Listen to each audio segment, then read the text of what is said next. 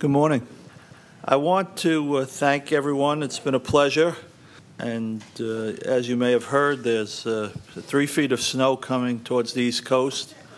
So uh, I might become the scholar for the month of uh, February and March. Uh, let me talk about the Hasmonean state this morning. We've talked about interesting things we started off with the uh, destruction of Second Temple and the consequences of the destruction of the second of the first temple rather and the consequences of the destruction and the crucial issues that came into central importance when the Jews no longer had a temple and no longer had a state and went into exile and had to confront all those questions. Then last time we took up the very repercussive, very fecund encounter of uh, Judaism and Hellenism and as I described it, and I think accurately, perhaps the most consequential encounter between two civilizations in the history of the world. It became a kind of paradigmatic encounter for all subsequent encounters between Jews and their neighbors, whether it was in Islam or in modernity. Uh, how do we interact? What's our way of taking valuable things but not giving up our essential character, mediating all the challenges? So the Hellenism Judaism encounter was really a very repercussive one. And today I wanted, uh, as announced, to continue that and finish up with the Hasmonean state. The encounter with Hellenism, which begins in the 320s before the Common Era, is a very rich one, but it's not, of course, seamless and without uh, conflict. And the conflict is both with the foreigners and among Jews themselves on how to respond to this great challenge. I think all of you know that uh, within the Jewish community in 167 before the Common Era, there were a group of Jews who came to the fore as Hellenism pressed against the Jewish people with more severity than ever before, and this Jewish group this Jewish group, known as the Hasmoneans, fought back against uh, the Greeks. The story is a relatively simple one. In 175, Antiochus IV became the king of Syria, the Greek Syrian Empire, and he wanted, uh, in his own mind at least, to be another Alexander the Great. And in order to be another Alexander the Great, he had to reunify all the pieces of the Alexandrian Empire that had been broken up into three or four different empires. And he thought to begin that by first uh, forcing the Jewish people and other peoples, not just the Jews, to be pagans. So the kind of Hellenistic scheme would again be a dominant scheme and he would then go and he would conquer Egypt. He didn't succeed in either. He uh, ran into trouble in the land of Israel, and he was defeated when he tried to conquer Egypt. He was defeated in the land of Israel by the Hasmoneans, who were a priestly family who lived in a town called Modi'in, a little town. Today, again, you know the name because it's become popular as a new, new place of settlement not far from Ben Gurion Airport. But between the second century before the Common Era and about 25 years ago, it was a very sleepy a little town. But there, this uh, priestly family was not willing to bow to the gods of the Assyrians. And when the Assyrian army came to force their paganization, they rose up. They fought for three years, and the father died, and the revolt was taken over, as you all know, by Judah the Maccabee, one of the sons. He was then murdered, but the Syrians, for internal reasons, the, the actual liberation of the Jews came about because of political turmoil in the Syrian state. And after about another 20 years of fighting almost, Jonathan and other of the brothers established the Hasmonean state and finally rescued Judaism from foreign domination. Now, that's a happy story. We tell it every year in December. We remember Hanukkah and remember the miracles, and we celebrate it as a festival of liberation. And those of you, especially, I know there are a number of Israelis here, know in Eretz Israel, Hanukkah is a particularly big festival. It used to be even bigger because it was the festival of Jewish liberation, and the Zionists liked Hanukkah because it was a story of our self assertion, Pinsker's auto emancipation. But unfortunately, the Syrians uh, left a legacy, or the Hellenes left a legacy that would not go away. And the Hasmonean kings turned out to be more Hellenized than they were Hasmoneans. And one of the striking things is that when we look at the Hasmonean state, we see kings who see themselves in the model of other Hellenistic kings of that time and that place. That meant they had lavish courts, they had a lot of foreign influence, and also they measured their success by the normal kinds of conquest, wars, military adventure, and so on. And it is true that under the Hasmonean kings, the land of Israel spread its boundaries. Under Jannaeus, there was uh, the second major Hasmonean king, Alexander Jannaeus. There were major uh, geopolitical successes, and there were all kinds of uh, economic developments in the land of Israel. But unfortunately, as you can see from the names of the Hasmonean kings, Hellenization was very profound. You know, there's a midrash that says that the Jewish people were redeemed from Egypt because, among other reasons, they didn't change their name. The only one who seems to have an Egyptian name is Moshe. Uh, right? Who? The Midrash says that Moshe has dead names. Yeah, I understand, but Moshe itself is, a, is an Egyptian name by by tradition. Everybody knows that Moshe means being drawn out of the reed, out of the, the sea of reeds by Pharaoh's daughter, who called him Moshe. So Moshe is, a, is an Egyptian name. And the fact is that uh, this is an important feature of Jewish life. If you give your children Jewish names, it's a sign of identity. If you give your children other names, you know, uh, I don't know, I don't want to name names, but I'm sure you can all think of names that would indicate a less, you know, so if you call your son Abraham or Isaac, it gives one identity, and if you call them, I don't know, Sean or something else, it represents a different kind of culture. Now, the names of the kings of the Hasmoneans is interesting. First is John Hyrcanus, then comes Alexander Jannaeus, then John Hyrcanus II, then Aristobulus and Alexander, the children, and a wife named Salome. So the names indicate this uh, acculturation. Now, in the Jewish state, when the Jews were a dominant self regulating entity, there was also obviously Jewish opinions. We've talked about this as a defining, a distinguishing characteristic of Jewish life in every period. Jews always have different opinions. And also, of course, when you have your own state, it's not only theological opinions, but there are different groups that come into being that have different interests economic interests, social interests, political interests. You have elites, you have farmers, you have scholars, you have people who live in the countryside. So there are many, many competing interests that come to exist and have a role in the future of a Jewish state, a Hasmonean state. And that's exactly what happened in the period after about 145, when the Hasmonean state came into being.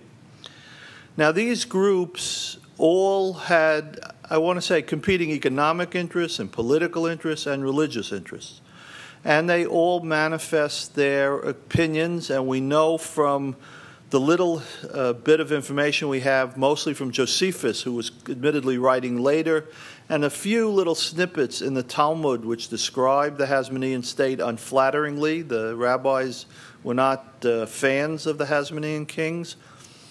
That in this period, these different interests coalesced into particular theological and political groups. I want to stress theological and political. We often talk about these groups in strictly political terms, but these were also in strictly theological terms. But these also represent political interests. Who's going to be taxed, for example? So remember, if the Hasmonean state has a policy of aggrandizement, military expansion, they need an army. Well, if you have an army, you have to pay for the army. And the ancient armies especially in a small state like the Jewish state, was a paid army, a mercenary army. So you had to raise a lot of money to pay foreign soldiers to go and fight for you against the uh, the uh, Philistines or the uh, other Amalekites or the Syrians or whoever Jordanians, whoever was then existing. Now, this meant that if you were on top of the social pyramid, for example, and you were a friend of the king, you might think it's a good thing to have war because you benefit, right? If you have to pay the taxes, you might think it's not such a good thing because you don't care if you have a bigger border, you'd rather have a better uh, tax system for the poor. So, all of the kinds of issues, many of them contemporary issues that we debate in America today about what's the old saying, bread or what's it? Guns or butter. Guns or butter, right? That, that guns or butter was an issue uh, in the ancient world, though they had perhaps less sophisticated guns. Uh, now, this meant that a lot of groups came into being, and we know that they shifted in power in this Hasmonean uh, context, and I don't have time to take you into the ups and downs depending on who was in power and who was able to assert themselves, but in the uh, Hasmonean state, you had various groups that formed. The first group was the Tzaddukim. Now, this group, which I'll spell for you in a moment, gets its name from the fact that they claim to be heirs of Tzadok. Tzadok was the name of the first high priest in the first temple, not the second, the first. And they took the name Tzaddukim as a sign of legitimacy, that they were the legitimate. Oh, thank you very much.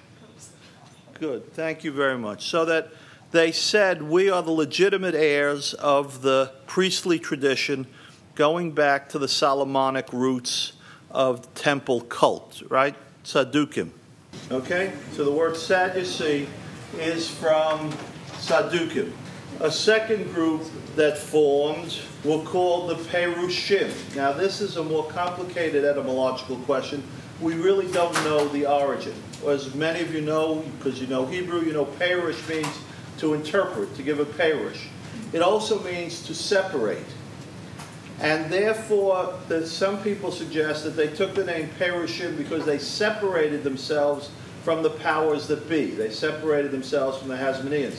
It's like in American politics, there was once a group called the Know Nothings. You remember? Now it's true of everyone in Washington. But once upon a, once upon a time, it had distinctive meaning.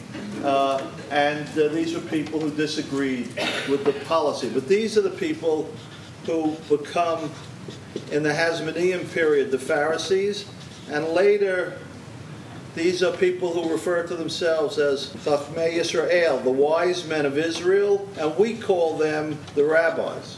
Then there was another important group, which we call the Dead Sea community. The last one were the Jewish Christians, who I'll talk about. Now, all of these groups came into being in the Hasmonean state. That's why it's so historically uh, rich and impressive in its consequences. But you have to understand that all these groups didn't have different issues.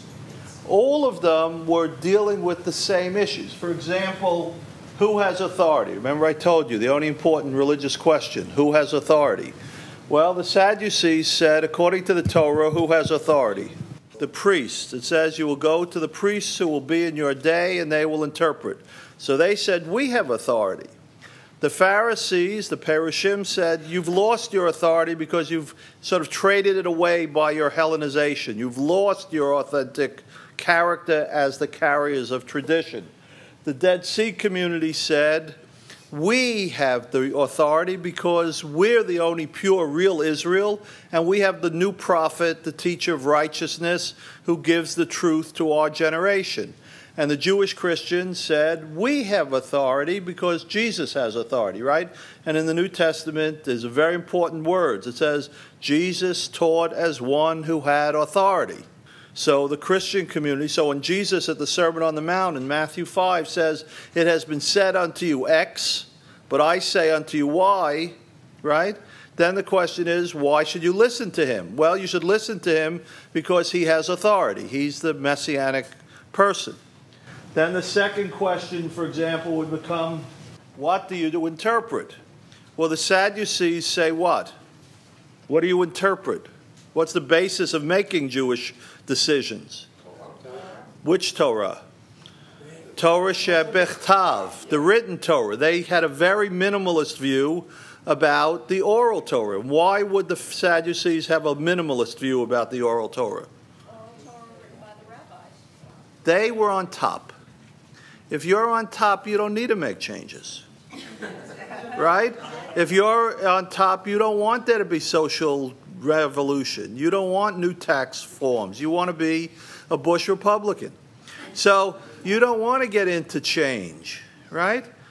So you want there to be a status quo ante. You want there to be things the way they are. So that's why the Tzaddukim didn't want to make changes. They said, What are we going to let everybody come? We're going to let these people have no authority make changes and decide everybody can be like a priest and everybody can be democratic and lead a Torah service and everybody can do this and do that. When you have the status quo, you don't want that, right?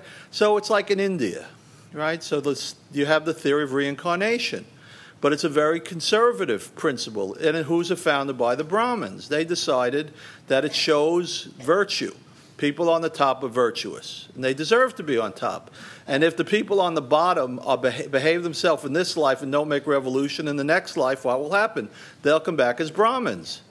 On the other hand, if you're in the bottom and you make trouble, in the next life you'll come back as a donkey. So, right? So it's a very conservative. So the, the Sadducees don't want to make any revolution. They don't want to make change. They want the status quo ante. So who do you, what do you interpret? They say the written Torah, very conservative. The Pharisees want to make change, not least the change to legitimate the Pharisees having a part in the conversation. So they want to have a liberal interpretation. You know, we have this view of the rabbis as being conservative with a small c. And of course, the Christian world lampoons the Pharisees as a kind of legalistic, narrow minded, all these. If those of you do crossword puzzles know that often there's a word that says, What's an eight letter word or how many letters? Nine letters, four, narrow minded, and it's always Pharisee. Right? It's a, it's a sort of a standard thing in, in crossword puzzles. But the fact is, in their day, the Pharisees were the most liberal. They were the most innovative. They were the most creative. And most importantly, their hermeneutical principles justified the most important kinds of changes that you could make.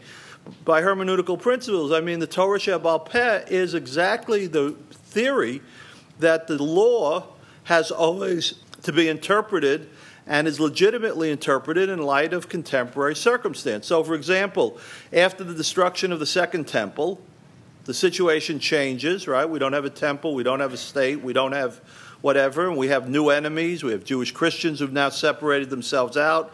We have new situation with the Roman Empire. So the rabbis make innovations. Now they don't call them innovations, right? Because in an ancient world, an innovation is a bad thing. They call them old things that have been less emphatically uh, emphasized or stressed, which now come to the fore for new situations. But the fact is, you see, what you interpret is crucial. The Qumran community, Dead Sea community, says what? They say what you have to interpret must include, most importantly, our oral Torah. And their oral Torah is what you and I know as the Dead Sea Scrolls. Because they said they have all new revelations that the rest of Israel doesn't have. So, for example, you all know that uh, one of the cardinal principles of Jewish life certainly of halachic life, is freedom of the will and open future, right? You can choose A, you can choose B. The, the Qumran community were the only determinists really in the history of Judaism. They believed in determinism. Whereas the rest of the community believed in the temple in Jerusalem, the Qumran community said the temple in Jerusalem is corrupt. We're not going to go and, and be there. We're going to create our own temple and our own priesthood at the Dead Sea community. So the fact is, you see, they what they interpreted was not only the written Torah, but a whole additional set of books which gave a very different theology. Yes, please. I think you had earlier mentioned that they were celibate.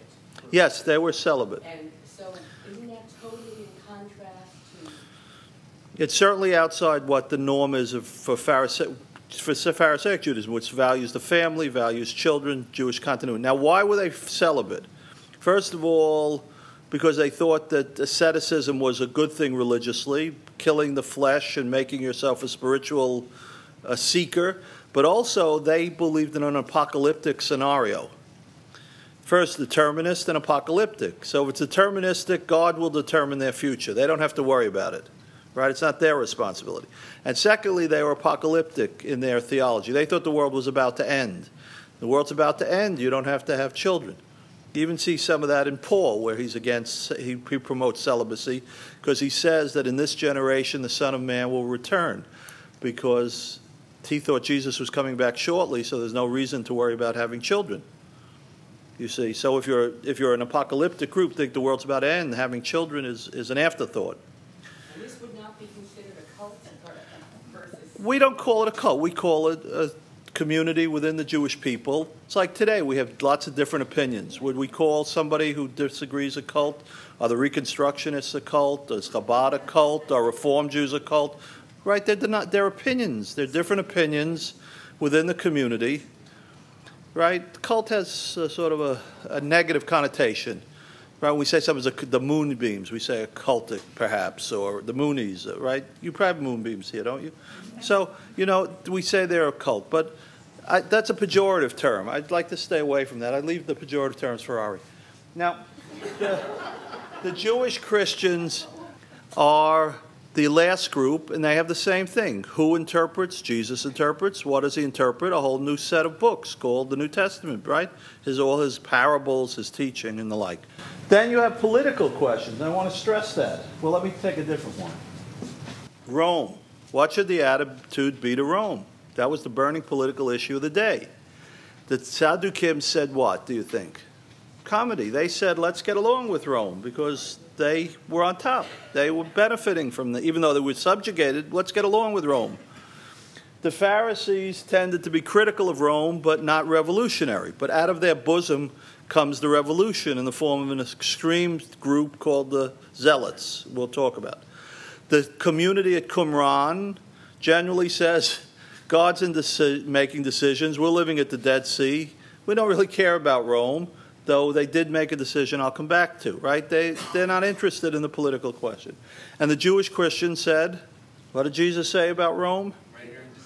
Render unto Caesar's what is Caesar's, and unto God what is God's. So they were pacifists. When the revolt came in 66 to 70, they didn't see themselves as part of the Jewish people that had to revolt. Then you had other questions regarding your neighbors, Gentile neighbors, right? The world was.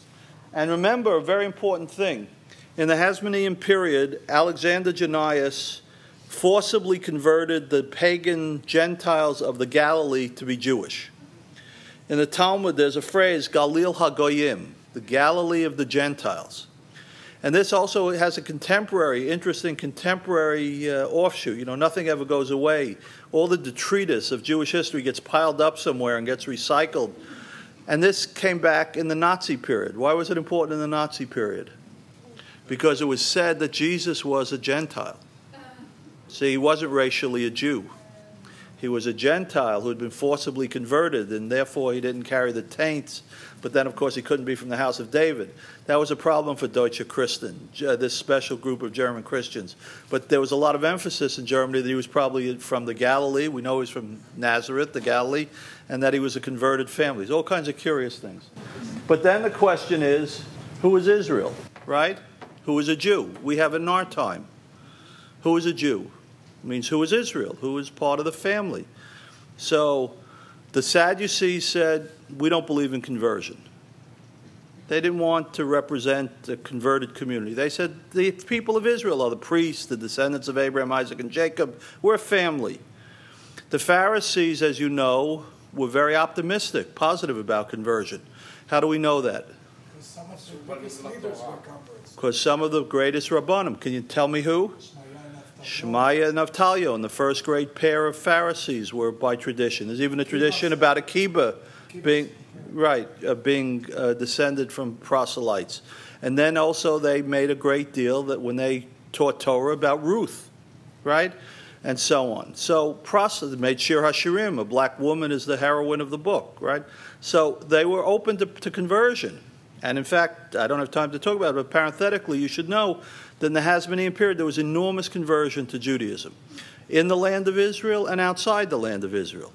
The non Jewish uh, world, now reading the Septuagint, remember we talked about last time, the Greek Jewish Bible, now reading uh, Jewish thinkers like Philo, reading Jewish morality, were very attracted to Jewish ethics, especially, and especially women because in Hellenistic culture, women were treated with less respect than in the Jewish community. So we have the record of various kinds of affluent women, women who came, and we see the same in Christianity, that a large part of the early Christian community was slaves and women who could raise their social status uh, by joining a community that had more respect for them. I remember Paul saying, neither male nor female, Jew nor Greek, slave nor free in the Christian community.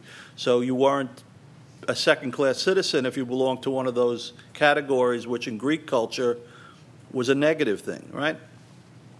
So, who is Israel? And then at Qumran, of course, the answer was only the people who belong to the community are Israel.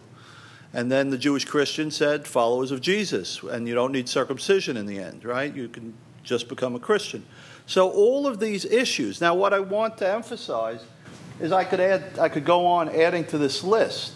the question of free will versus determinism, all kinds of, of issues. But what's interesting, you notice, is the, the, the Sadducees are not discussing something sep, Sadducean right? They're not discussing something that's not relevant to anyone else. They're discussing the common agenda of the Jewish people in the two centuries before the Common Era and the first century of the Common Era. The Pharisees are not discussing their agenda, they're discussing the agenda of the Jewish people, though they have a different point of view. Qumran is not, despite the fact that they're by themselves at the Dead Sea and they cut themselves off from the temple and so on, they're not discussing their own agenda, they're discussing they're giving a view, a very negative view, obviously, about culture. Think like uh, you'll all remember the 60s, right? So in the 60s, when the young people left uh, Los Angeles, say, I'm sure you had it on the West Coast, we had it on the East Coast, and they went and they started a commune in uh, Montana. They weren't saying, We're not interested in America. What were they saying? We care, but we don't want to go to Vietnam. We think it's the wrong war at the wrong time in the wrong place, right? So their comment was a critique of national policy. It's not that they had, their dropping out was a way of saying we're critical of what's going on in the cities or in Washington or wherever. Now, I mention this because you have to understand. Usually, these groups are portrayed as if they're each one has its own little sort of daled amos, its own square, and it you know runs around like a rat in its own maze. And then there's another maze, and they run around like a rat, and so. But it's not true. There's only one maze, and they're all trying to find the way through.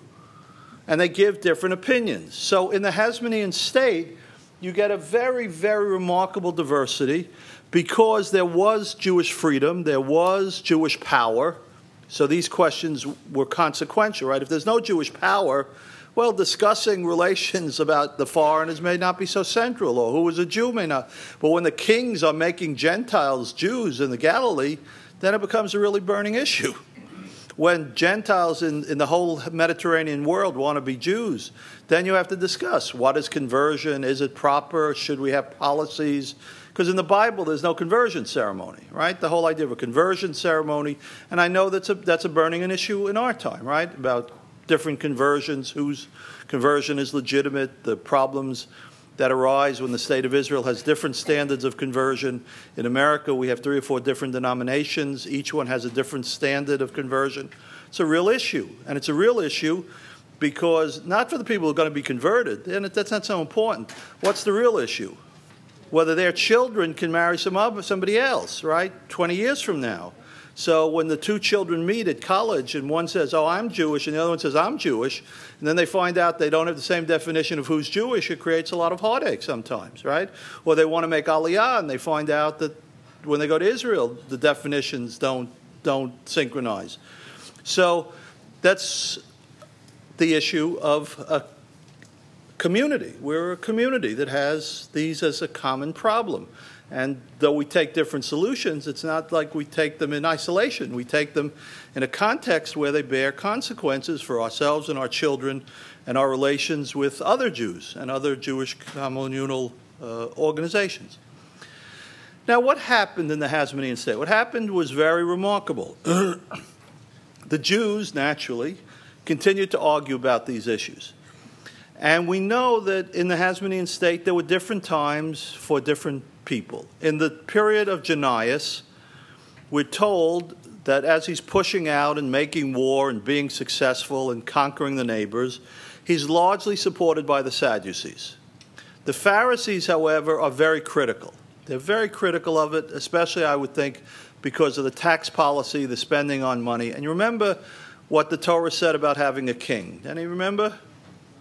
What did the Torah say? He's going to enslave you and tax you and take your women and build his own, his own army. Remember, the Torah is not positive about kings.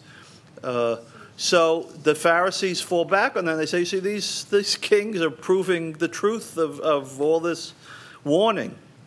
And so they fight against Onias, and they even accuse him of being a bastard. Not in our sense, right? When we say bastard, we just mean a bad guy. They mean someone who literally was born from an inappropriate sexual union.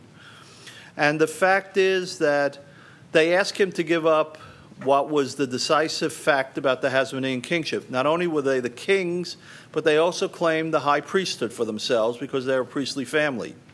So now the Pharisees saw the rot, both politically and religiously, and they said, You are really a rotten group. You're making not only corruption in the state, you're making corruption in the temple and in the world above. You should give up what? The high priesthood. That was more important for them. Now, what happens in the Hasmonean state is all of these arguments go on, and near the end of the life of Jannaeus, the Pharisees seem to make his life really a misery. And when his wife comes to power in 76 before the uh, Common Era and rules for nine years, to 67 before the Common Era, her name was Salome Alexandra, she, set, she turns to the Pharisees to make peace. And there's a statement in Josephus, I don't know if it's a true statement, that she advises her children make peace with the Pharisees because they're really nudniks. They can make your life a misery. But the fact is, she dies in 67, and she's succeeded by her two children. They can't get along. The younger one tries to usurp the throne, which by right went to the older brother. The older brother seems to have been less charismatic, less energetic. But in any case, uh, the younger son tries to usurp the throne. There's a civil war in the land of Israel. Neither side is able to bring enough power to bear to, to win the war, and then both make a crucial mistake. They both turn to Rome, that is starting to more and more cast its shadow on the eastern Mediterranean. They both appeal to Pompey. Pompey's legions come to the land of Israel. They support the younger brother, actually. He wins the war. Then he does a stupid thing. He tries to rebel against Rome. It's a complicated story, but the result is that after 67, essentially 66, the real power in the Jewish state is now Rome. Rome then appoints Herod the Great, as you know, the king of the Jews. Herod, who was half Jewish and half Idumean. And in the year 37, he becomes king of the Jews, and he rules till 4 before the Common Era. After Herod, there are some of his children ruled temporarily, but the power is gone. The power is really in Rome for the last 125 years or so of the Hasmonean state. Now, what happens? These Jewish groups don't go away. They continue to struggle with the politics of Herod. And we know, for example, that the Pharisees got into great trouble with Herod. And Josephus tells us that Herod killed about 4,000 Pharisees in one occasion when they obviously did something that was uh, unsatisfactory to Herod. And that was also roughly the time of Hillel the Great. It may be that the reason Hillel the Great becomes the leader of the Pharisees is because all the other Pharisees get killed. But the fact is, so it's always a good idea if you want to be a political leader to stay alive. That's uh, you know that's that's a significant fact. Uh, but the, whatever the reason, when this happens, of course, the politics change a little bit. In some ways, they get more extreme. Qumran community wants even less to do with the city because now it's Roman, it's Herod, it's really corrupt. The Jewish Christians are uh, come into being as a result of Roman oppression. They murder the Christ, right? You all know the story of, of the crucifixion. Uh, the Pharisees and Sadducees are even more polarized about politics, about the temple, about religion. Everything gets more polarized because of Herod and the Roman influence. Now, something interesting happens. We read in the Gemara that there were 24, 24 Jewish groups in the time of the Beis Hamikdash. That's amazing, right? We think that we have a, kind of a pluralistic community, and we don't have 24. Uh, I mean, if you tried hard, you might generate eight or ten different, because you'd have the religious groups, and then you'd have Bundists, and you have assimilationists, right? I mean, we have variety, but 24, it's a staggering uh, kind of splintering we don't know what they all are. But that's a statement that there were uh, 24 groups in the time of the uh, Beis Hamikdash, second Beis Hamikdash, all of them fighting with each other. But then history intercedes in a very uh, dramatic and important way. The Roman overlordship becomes increasingly oppressive. The reason it becomes increasingly impressive is in part that's the tendency of Roman overlordship, a kind of a natural momentum. But more importantly, the kind of people who served as the Roman governors in the land of Israel tended to be military men. You know, Pontius Pilate was a centurion, was a soldier. He wasn't uh, a philosopher king. We're not talking about uh, one of Plato's rulers' t- ideal types. And the other thing that you have to remember is the people in the ancient world were given these jobs as uh, patronage. Like we, right, if you give a lot of money to the government, they make you an ambassador and so on. Though in our time, you, you don't expect the ambassador to get rich. He's already rich, he's given money, he goes off to be the ambassador uh, Annenberg went to St. James, uh, the court of England, as they call it, the court of St. James. Other wealthy people. Who's the banker from New York? Went to France. Who writes the New York Review of Books? Uh, I'll think of it in a minute. Very well, very articulate for a banker, uh, and. Uh, he was also one of the people that uh, bailed out New York City, thought of the plan when, when New York City went bankrupt. A very well known immigrant, Jewish immigrant, I I can't remember his name. Rotan? Rotan. Thank you. Felix Rohatyn. Rohatyn. H R A R O H A Y T Y N. A Hungarian Jew. So you can't trust him, but very clever. But the fact is, you know, they used to have in Hungarian synagogues, not responsible for personal goods during Shema. Do you all, do you all understand that? Okay. Now, if you don't understand that, I can't explain it to you. Uh, right? So, so the fact is that uh, the community would send, the Roman emperor would try to provide a, a, pension for his military heroes who fought for him. There was no system of pensions. How would he give you a pension? He would send you off to be a governor, and you'd steal as much as you could in a few years to provide for your retirement. And that's why, if you look at the, at the list of governors in the land of Israel between one, the, first century, the first year of the Common Era and the revolt, you'll find nobody, I think, serves more than four years. Almost always they serve two years and then they yank you out because someone else is waiting to steal for their chance. Now, you can imagine in such a system, you get corruption, you get uh, really terrible kinds of abuse, and the local people carry the abuse, right? They're the people who are mistreated by the civil authorities, by the justice, by the taxation. So finally, there was almost a revolt in the 40s when Caligula insisted that the Jews put up a, a, a, statue of Caligula in the temple. Do all of you know Caligula, the mad emperor? But fortunately, the guards around Caligula saw that he was mad and he was destroying the empire and they murdered him. So the revolution temporarily was put off for about 30 years. But in 66, finally, there was a group that I put in the middle because they're so decisive, who probably grow out of what we might call the right wing of the Pharisees. They were people who shared Pharisaic opinion, but they were radical on the issue of politics. They felt everything else, all the other issues, were inconsequential if you weren't really free. That unless you were really free, everything else. So, what they were zealot about was political freedom. In addition, I should say they probably had a messianic uh, inspiration. And what they thought was that just that God had come to the aid of the Hasmoneans, who were also a small group who had been victorious 200 years before against the Greek Syrians, and as he had come to the help of Moses and so on, fighting for the freedom of the land of Israel, God would intercede on their behalf. Also, they did practical things. They made alliances with the Jews of Egypt to blockade grain. They tried to make a, a military alliance with the Sasanian Empire in Persia. They were really not altogether otherworldly. Unfortunately, none of their alliances worked. But they didn't go into this, you know, just hoping that God would make miracles.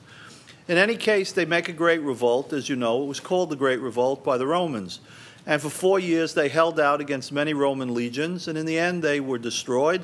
All of you have been to Rome. You know the Arch of Titus that sits in the Roman amphitheater, the Roman Forum, which has the pictures of the spoils of Jerusalem being carried uh, to Rome, but they lose. And then, of course, the remnant hang out for another three years. They run to Masada, and at Masada they commit suicide uh, to save Jewish dignity. And Josephus makes up that wonderful speech that he puts in the mouth of Eliezer in his uh, testimony. That's how we know about Masada. The Jewish traitor Josephus writes a beautiful speech about the Jewish hero Eliezer. You all know Josephus, right? The historian who was a traitor, gave up his position, lived on a pension from the king of Rome. Now, that means that there are no more zealots. Though the zealots don't go away altogether, and the spirit of zealotry comes back 60 years later in the revolt of Bar Kokhba, 132 to 135. Then again, the revolt is crushed mercilessly. Who is it who tells us? It's, uh, I think it's Suetonius who tells us that 500,000 Jews were killed. Now, I don't vouch for the number because ancient numbers are always, you know, but it indicates the size of the, of the destruction. It was an enormous loss, the Bar Kokhba revolt. But in any case, zealots disappeared. Next to the zealots, there were those who thought this was really the Messianic War. There were all kinds of apocalyptic groups. And they came and they participated, and they really, it was self fulfilling. They thought this was the end of the world, and it was for them because they were all murdered. The same happened to the Qumran group, interestingly. The Qumran group made a very serious error. They had generally been pacifists, except, as I mentioned to you a few minutes ago, they thought one, determinism, God is sending you, God is directing you, God is causing you. And secondly, they thought that this war, which was the war of the uh, Great Revolt, was the war that they had been expecting. If you go and you get a copy of the Qumran literature, any edition, doesn't matter, you'll see there's a scroll called The War of the Sons of Light versus the Sons of Darkness, right? So, this is a very famous idea that in the end of time, we have already had it in the Nevi'im, that there will be HaMashiach, the birth pangs of the Messiah, will be a time of war. And the war will take place where? Where will the war take place? It will take place at Megiddo, right? That's where Armageddon comes from. Armageddon means Har Megiddo, Armageddon. And so the forces of good and evil will fight at the big plain. Remember, uh, if you stand at Har Megiddo and you look out, you see the whole expanse of the north south main artery of the land of Israel and the east west artery. So they thought that's where the land, the great battle would come. And they therefore thought this was their war of sons of light versus the sons of darkness. They were the sons of light, and the darkness, of course, were the Romans. So they came up, and according to Josephus, they were so zealous in their uh, certitude that this was the apocalyptic war. They took up the defense of the inner sanctuary around the base of Hamikdash, the temple, and they fought very bravely. But in the end, they were overrun by the Roman forces parenthetically led by the, grand, uh, by the nephew of Philo of Alexandria, who had married into the royal family of Rome and converted to paganism. The Jewish Christians had decided when the war began in 66 that this was not their war. Remember a moment ago, I said to you there were two aspects to the planning of the Zealots. One was, one was messianic and one was political whatever their politics, they said, render unto Caesar's what is Caesar's. So Jesus had taught them not to make revolution. On the other hand, they had an additional issue. If this was a messianic war, how much more so, as we say in Jewish life, uh, this was not their war because their Messiah had come. They were not interested in some other Messiah coming, right? They didn't share the view that the Messiah was still uh, in limbo, you might say. They knew the Messiah had come, he had given a message, created a community, had its own agenda. So when the war began, they went to the Roman governor and they said to the Roman governor, who was then Vespasian, uh, We have no interest in this war, neither politically nor religiously. If you will allow us, we will evacuate ourselves from Jerusalem, which was the center of the Jewish Christian community, centered around the family of Jesus, especially his brother uh, James and uh, the Apostle Peter, and we'll go out of Jerusalem, we'll go out of the war zone, and we'll be neutral. Right, we'll go to Switzerland. So they went across the river of the, the Jordan River, and they went to a town called Pella, P E L A, or P L L A, however you want to spell it. And that is called the flight to Pella tradition in the early church. And it was the most consequential early moment in the early history of Jewish Christian relations because what meant was there's one thing to, to uh, have differences of opinion on theological matters, but when your very survival is at stake, think of in our time, some of you at least are old enough to remember 67, right? So in 67, all the Jewish people essentially put aside their differences. We raised money together. We went as volunteers together. Even in Israel, Hasidim and Misnagdim got together, right? People agreed. They didn't always have the same strategy, but everyone was on the same page. You hear these wonderful stories about grandmothers driving buses to the front and soldiers, you know, and that wonderful picture from the war of a soldier with tefillin on, benching Esrog and Lulav in the desert. I assume you've all seen that. And Moshe Dayan, who certainly was not a believer, coming and putting a petek in the in the kotel with with Rabin next to him. Uh, he was probably there to try to find some antiquities he could loot. Uh, but the fact was, or at least some women he could loot. So the fact is, uh, people had a sense of shared destiny, right?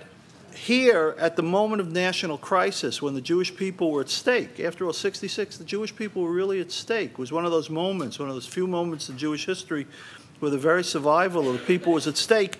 The Jewish Christians said, This is not our story anymore. We don't share this story. And so, you know, Soloveitchik, the great Rabbi Soloveitchik, once uh, published paper, and he referred to Brit Goral. Do any of you know what that means? It meant the covenant of destiny that there were several covenants the Jewish people made. And this, used, this was a phrase also in Germany in the 19th or 20th century when we referred to the Jews as a community of common destiny. What made you Jewish? Common destiny. We didn't have a country in the 1920s. We didn't have a common language, right? The Sephardim had Ladino, the Jews of Eastern Europe had Yiddish, people in America spoke English, but there was a common destiny, destiny of the Jewish people. And this. Uh, is a very interesting. If you look at studies of what's happening to young people in the United States, the most distressing, the distressing thing is the lack of sense of Kol Yisrael Arevim. They just the, the number of young Jews who think that they have an obligation to Israel or to the poor of the Jewish community. Well, it doesn't matter what it is. Only something forty something percent say they feel that. It's astonishing, right? That was the defining mark of Yiddishkeit, of being a Jew no matter what your politics, no matter what your religiosity. You knew there was a destiny. So the moment of crisis, the Jewish Christian said, "We don't want to be. We don't have that destiny. We don't share that destiny. Our destiny is elsewhere." And from then on, their destiny was elsewhere. And we know, by the time of Bar Kokhba, sixty years later, Bar Kokhba puts Jewish Christians in chains. We have a letter where he refers to, to Christians as enemies, and he puts them in chains. Now, this is very important because it means that the Jewish Christians become a separate community. They're now Christians in the real sense. They go out and they convert the Gentiles. The community becomes essentially a pagan community. They stop having circumcision, and you all know the rest of the story. Two, two, a parting of the ways is often said. That left two groups uh, in the Jewish community. The Sadducees as a result of the war, not of their own doing, but the unintended consequence of the war, from their point of view, was that they disappear. Why? Because they're the aristocracy who does two things. They're the party, the political party that controls the temple, priests, and they have gotten into close alliance politically with the kings, who are their neighbors in the upper city of Jerusalem, right? So the wealthy aristocratic class and the priestly class were, were combining both by marriage, by interest, by financial, politics. Now that there's no temple and there's no state, they have no raison d'etre. They disappear. It's like after the American Revolution, there were people in America who were royalists. After 1776, you couldn't be a royalist. So you either became a Republican, right, in the old sense, or you went back to England, like Ben Franklin's son. Ben Franklin's son was a royalist. He didn't want to live in a republic, he went back to England. So that's what happened to the Sadducees. Was, it was no longer a live option. It, we had no state, we had no temple. That left the Pharisees. Now, the question is, and there was a consequential question, just like in 586, the morning after Tisha B'Av, in 586. Remember, we started with that. Would the Jewish people survive? Or would they be swept away like all the other ancient peoples by conquest and conversion? Again, in the year 70, the question was would Jewish people survive? And the answer, because you're all here, 17, uh, 2,000 years later, almost 2,000 years later, the answer is we survived. How did we survive? The Pharisees were no longer the Pharisees. They now became the Chachamim, and we call them the rabbis. They took, I want to stress this, they took their pre 70 ideology, especially Torah Shebaal Peh, right? Their pre 70 ideology, which allowed them to meet new circumstances they also had done what before 70? They'd already, in a sense, delegitimated the priests in terms of their own authority, right? We said they were authoritative. They had already represented the diaspora in an open way. We'll let everybody come into the community on certain conditions. They had already taken a kind of a neutral position in terms of politics. We'll go with the flow. We don't make revolution. We can live with it. So they have an ideology that's viable without a temple and without a state. So in 70, you all know the famous tradition. Yochanan ben Zakkai, seeing the destruction writ large, goes to, has his disciples go to some guards uh, who are at the uh, surrounding Yerushalayim, and they tell him this uh, great sage has died. They want to bury him outside the city. The sage is Yochanan ben Zakkai hiding in a casket. The Romans, for reasons that aren't altogether clear, allow the burial to take place. He comes out, he foretells, he meets Vespasian, the emperor, and he tells him he's going to be, he's not an emperor, he's a king, a, a general, going to be, he's going to be the emperor. And they let him go. He says, All I want is to go teach Torah. They let him go to Yavna, which is on the seacoast today near Rehovot somewhere, and they set up a community, and the rest is history. So that the whole history of the Jewish people until modern times is the history of Pharisaic Judaism, what we call rabbinic Judaism. In that sense, the rabbis are the great hero of the story. They are the people who supply the intellectual wherewithal, the ideological uh, model that allows Jewish life to survive in the absence of a temple, to survive in the absence of a state, and to flourish in the absence of the old kind of leadership. Right? Rabbis replace priests and so on. So the rabbis are the great hero of the story. We're all, in that sense, in their debt. Of course, in modernity, again, we start to unravel the traditional positions and we take different views about the rabbis and their authority, their lack of authority, who they were, what they were. But there's no doubt for a, very long time, they are the essential feature. Now, I should just end to sort of bring the circle to a close. What the Pharisees do theologically, in some way, is very much like what the sixth century prophets and then Ezra and Nehemiah do when they democratize Judaism, when they interpret to meet their needs, when they give the answer that our situation is in our own hands, because of our sins we are exiled, which sounds like a negative thing. But if we're exiled because of our sins, that means we can end the exile by returning, right? It's not predestined, it's not a judgment that's without uh, end, without some kind of influence from below to above.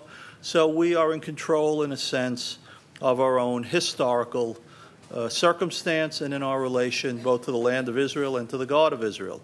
And those are the doctrines that keep the Jewish people viable, functional uh, until the 20th century. So, with that, I think I should stop and thank you all very much for listening.